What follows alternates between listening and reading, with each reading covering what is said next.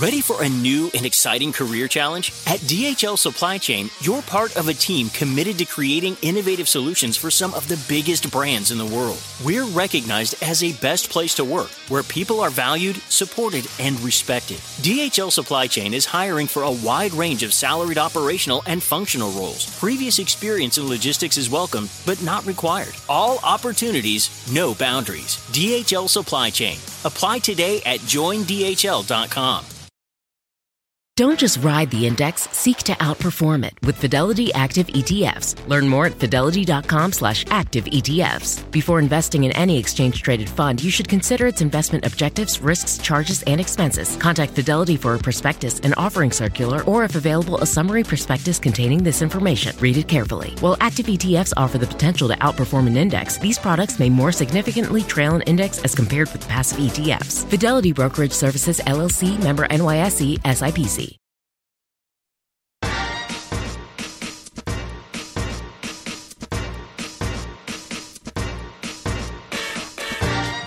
Parents! You're listening to the Project Parenthood podcast. I'm your host, Dr. Nanika Coor, clinical psychologist and respectful parenting therapist. Each week, I'll introduce you to the same respectful parenting practices that I use to help parents repair and deepen connections with their children. You'll get tips for cultivating more parental self compassion, more cooperation from your kids, and more joy, peace, and resilience in your relationship with them. In today's episode, I'm talking about how to identify when a problem is yours or your child's problem to solve, and effective ways to handle each situation. Stick around till the end to hear about how to practice classifying who has the problem during interactions with your child. A common dynamic I come across in my practice are parents who feel pulled to solve all of their children's problems. Whether it's big feelings, social dilemmas, body image issues, trouble with academics or a teacher, or sibling rivalry. There are many parents who hold the belief that it's their responsibility to make sure their child rarely to never experiences frustration, sadness, disappointment, anger, annoyance, or other difficult feelings.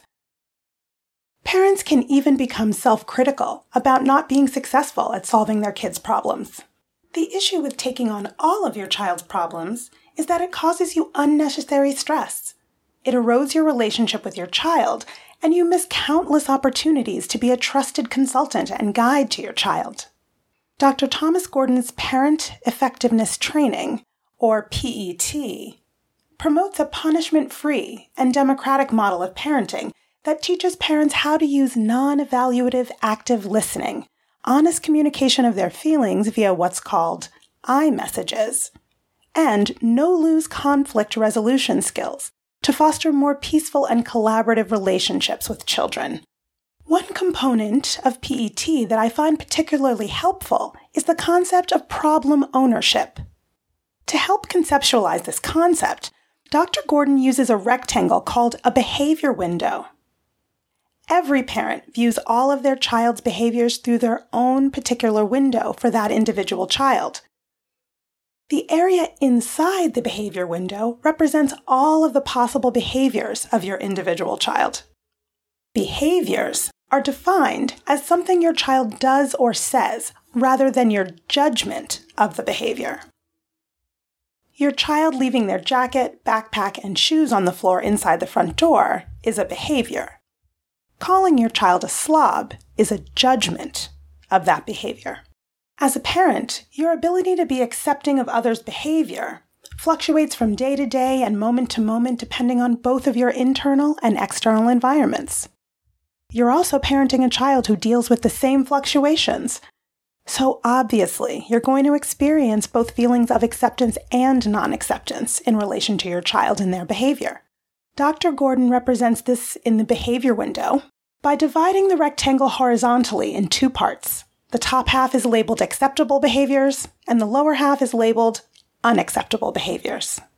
For flexible leaning parents, the line of demarcation might stay pretty low, and the acceptable behaviors area is very small because they feel generally accepting of most of their child's behaviors.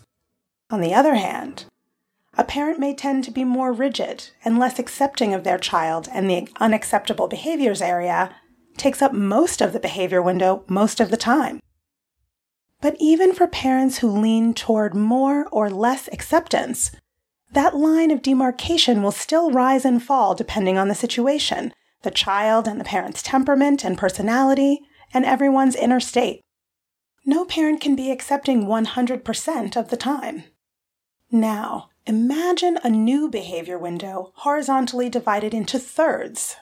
The bottom third is still the area representing your child's unacceptable behavior, but now it's labeled Parent Owns the Problem. The top two thirds still correspond to your child's behaviors that fall into the acceptable category. However, the top third is now labeled Child Owns the Problem. And the middle third is labeled the No Problem area.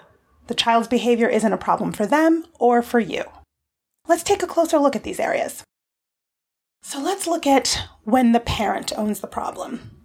Your child's unacceptable behaviors are those that actually or potentially interfere with your basic right to get enjoyment and satisfaction from your existence, or those that prevent you from meeting your needs. This could be something like your child stalling at bedtime when you're anxious to have some kid free adult time after they go to sleep, or playing their video game too loud for you to hear what your partner is saying. In some concrete, tangible, and direct way, their behavior is affecting your ability to meet your needs. Inner feelings of unacceptance might feel like annoyance, resentment, anger, or frustration about your child's behavior.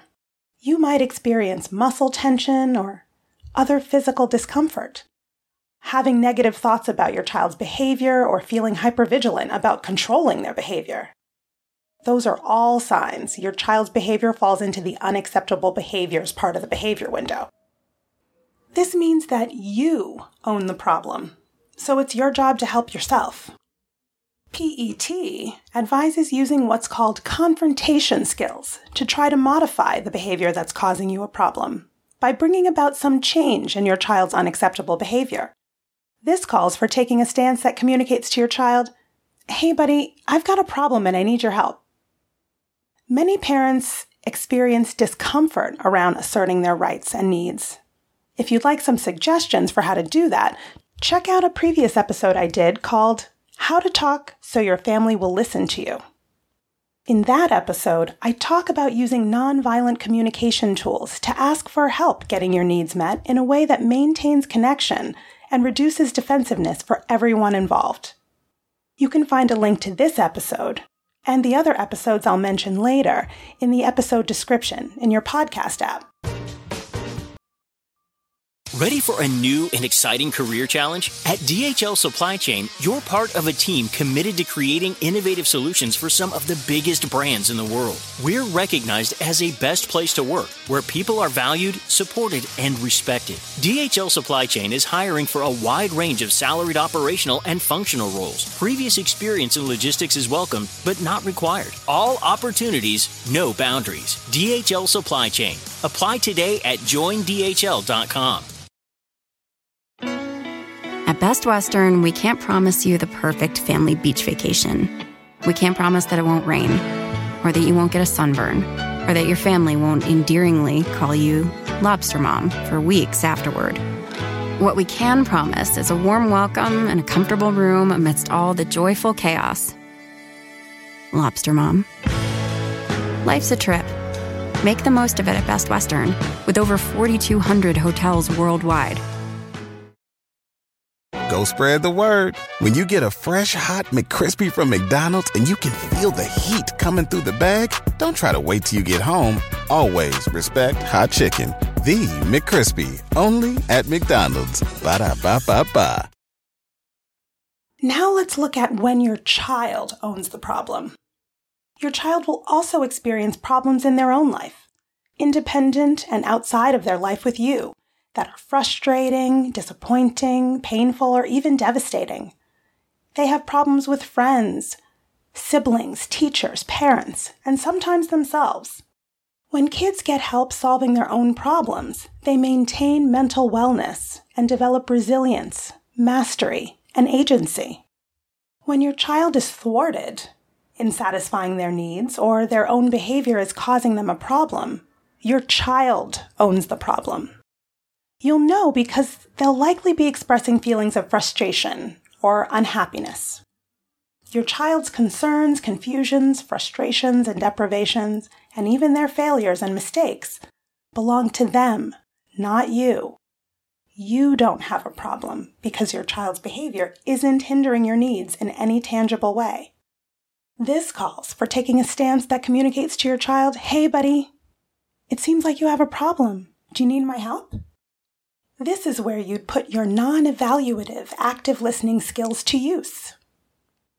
You'll find ideas for active listening in my previous episode called How to Listen so Your Child Feels Heard. So, what about when both you and your child own the problem? Inevitably, you'll encounter situations with your child where active listening or honest communication about the problem you're having with your child's behavior doesn't result in a change in said behavior your child somehow needs to engage in a particular behavior, even though you've made them aware of how what they're doing is interfering with your own needs. This is a situation where your needs conflict with your child's needs, so the parent child relationship owns the problem.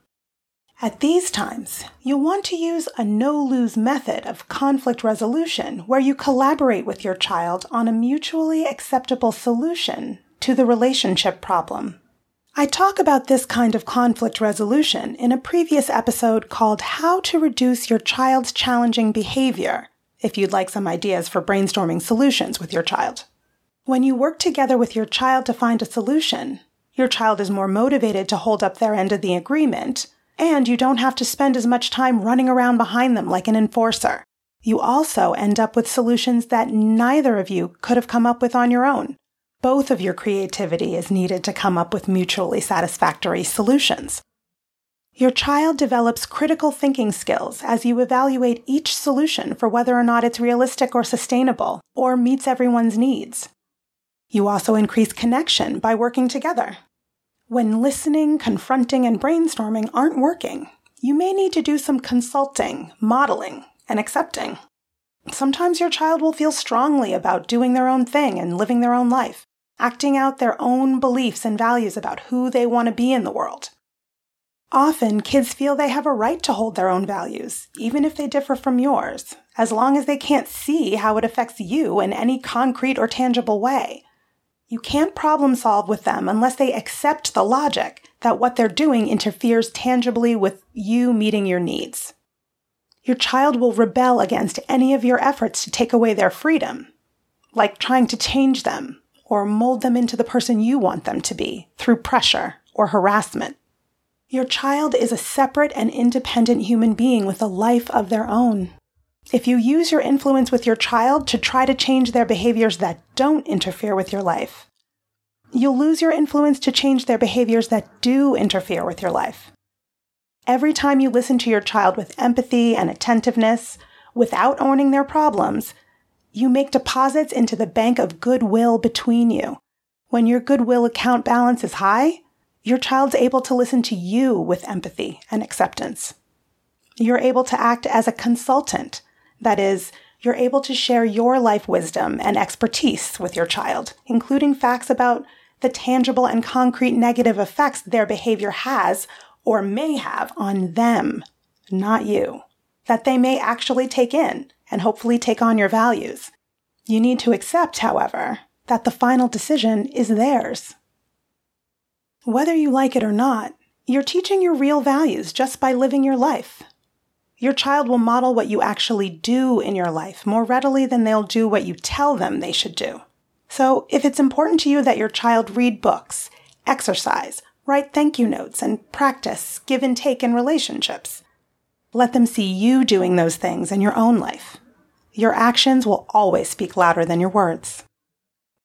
In the end, though, your child is their own person. You could potentially use your parental power to coerce your child to change their actions, but no amount of parental power can change your child's thoughts, beliefs, and values. Only they're in charge of those. Sometimes the only way to reduce conflict with your child is to accept what you can't change. There will be behaviors that you just can't change, and your child just won't stop doing. At those times, you also have the choice of modifying your own attitude. you can practice radical acceptance, which I've talked about in a previous episode called How to Practice Radical Acceptance as a Parent. But let's not forget about that middle third of the behavior window problem free times. This is when you and your child are getting along well. You're chatting or playing or working on a task or a project together, sharing an experience, or just quietly enjoying each other's presence. This is where you share your personal opinions, thoughts, ideas, memories with each other. There's no conflict between you at all, so have fun. In my private practice, I like to remind folks that practice makes progress. So here's a practice challenge for you. For 7 to 30 days, challenge yourself to classify each situation in your relationship with your child so that you know whether to actively listen to your child, send a clear and direct I message stating your problem, or just hang out and enjoy time together. Each time you sense a problem in the interpersonal field between you and your child, before reacting or responding, ask yourself, who owns this problem? Notice what happens to the amount of problems that exist as you start using these active listening and assertive communication skills regularly. Does the no problem area of your behavior window for your child get any larger? Test it out, then report back. There's no getting around it. Your child will inevitably run into all sorts of problems in their lives. Trust that your child has real potential for finding good solutions for the dilemmas they find themselves in. When you give your child all the solutions, you're inadvertently creating a dependency on you to solve every little problem they might have. And rather than developing good problem solving skills, they'll keep bringing them all to you to solve. Also, when you own all of your kids' problems, you're pressuring yourself with too much responsibility for coming up with great solutions to other people's personal problems it's an impossible task. If you only take one thing away from today's episode, it's that you don't have to assume responsibility for solving your child's problems. Instead, help your child by letting them own their problems and facilitate them working through the problem solving process on their own. Accept that your child is having the problem. Accept that your child is a person who is separate from yourself. Trust that your child has the inner resources to solve their own problems Use your concern and care about your child's problems to be a helping agent for your child in solving their own problems. You might find that you and your child begin to spend a lot more time in that problem free zone of your behavior window. And don't forget to check the episode description in your podcast app for links to the other episodes I mentioned. I hope that's helpful. You can learn more about my work with parents at www.brooklynparenttherapy.com and on Instagram at bkparents. That's B K P A R E N T S. If you have more questions about problem ownership in your relationship with your child or any other parenting questions or stories, leave me a message at 646 926 3243. And be sure to let me know if it's okay to use your voice on the show. Or send an email to parenthood at quickanddirtytips.com. And don't forget to subscribe to Project Parenthood on Apple Podcasts, Spotify, or wherever you listen to podcasts. Catch you next week. Project Parenthood is a quick and dirty tips podcast. It's audio engineered by Dan Feierabend, with script editing by Adam Cecil. Our podcast and advertising operations specialist is Morgan Christensen. Our digital operations specialist is Holly Hutchings. Our marketing and publicity assistant is Davina Tomlin and our intern is Cameron Lacey.